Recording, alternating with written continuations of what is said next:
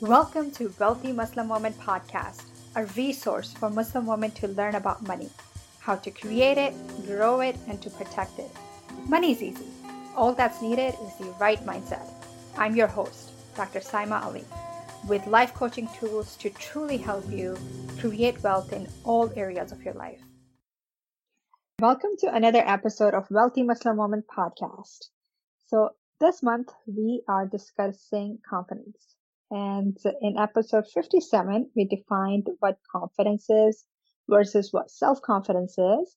And in episode 58 last week, we talked about three reasons why you lack self-confidence.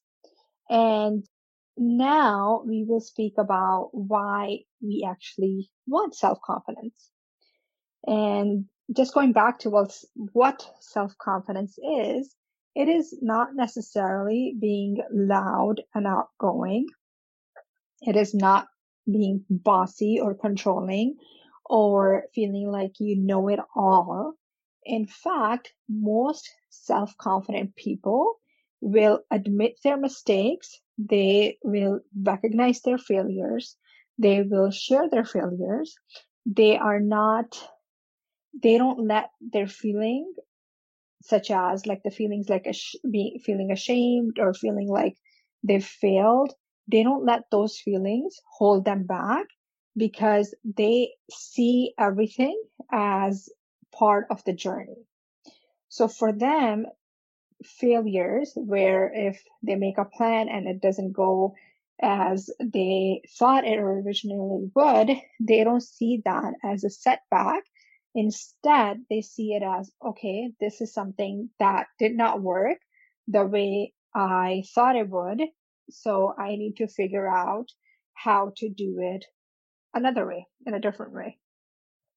So self-confident people are not afraid of the negative emotions, of the negative results that come out of what they are intending to do. And when you have more self confidence, then you are more likely to set more goals for yourself. You are more likely to take more actions and get the results that you want in this life. And when you are self confident, that's going to help you get out of your shell, get out of your cave, your home, and out of your couch watching Netflix and going out and talking to people where you are able to network and learn from others. So one of the things that self-confidence people do is that they are always willing to learn and they see other people as their teachers.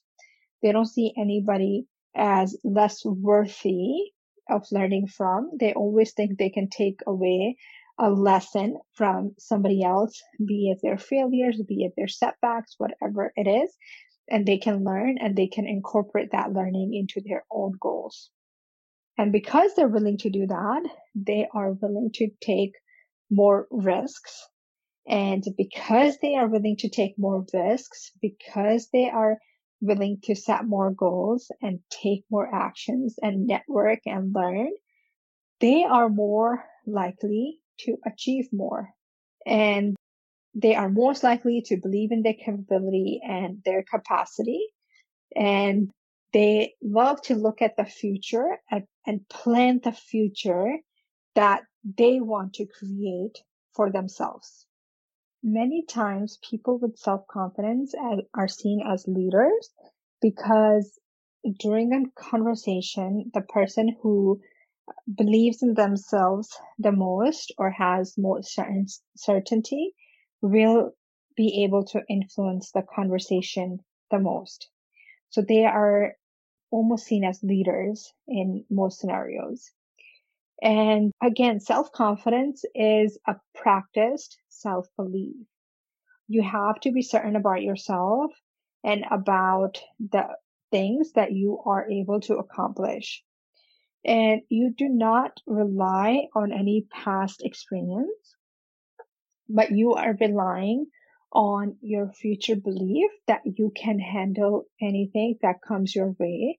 You are able to handle the failures, the feelings, the negative feelings that come with it. And self confident people are usually wonderful to be around. So other people love hanging out with them and they bring an energy of abundance and attraction to themselves. So all these are wonderful, wonderful reasons to have more self-confidence.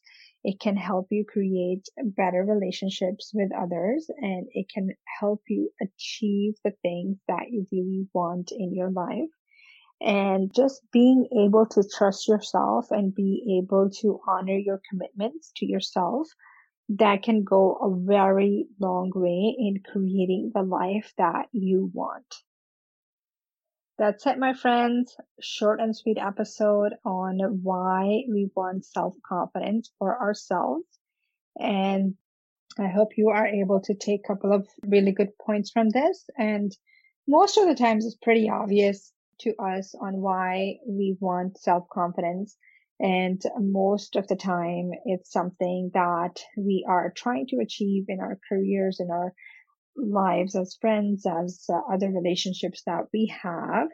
And this is just to show you even more extreme examples on how self confidence can really help you achieve the goals that you want.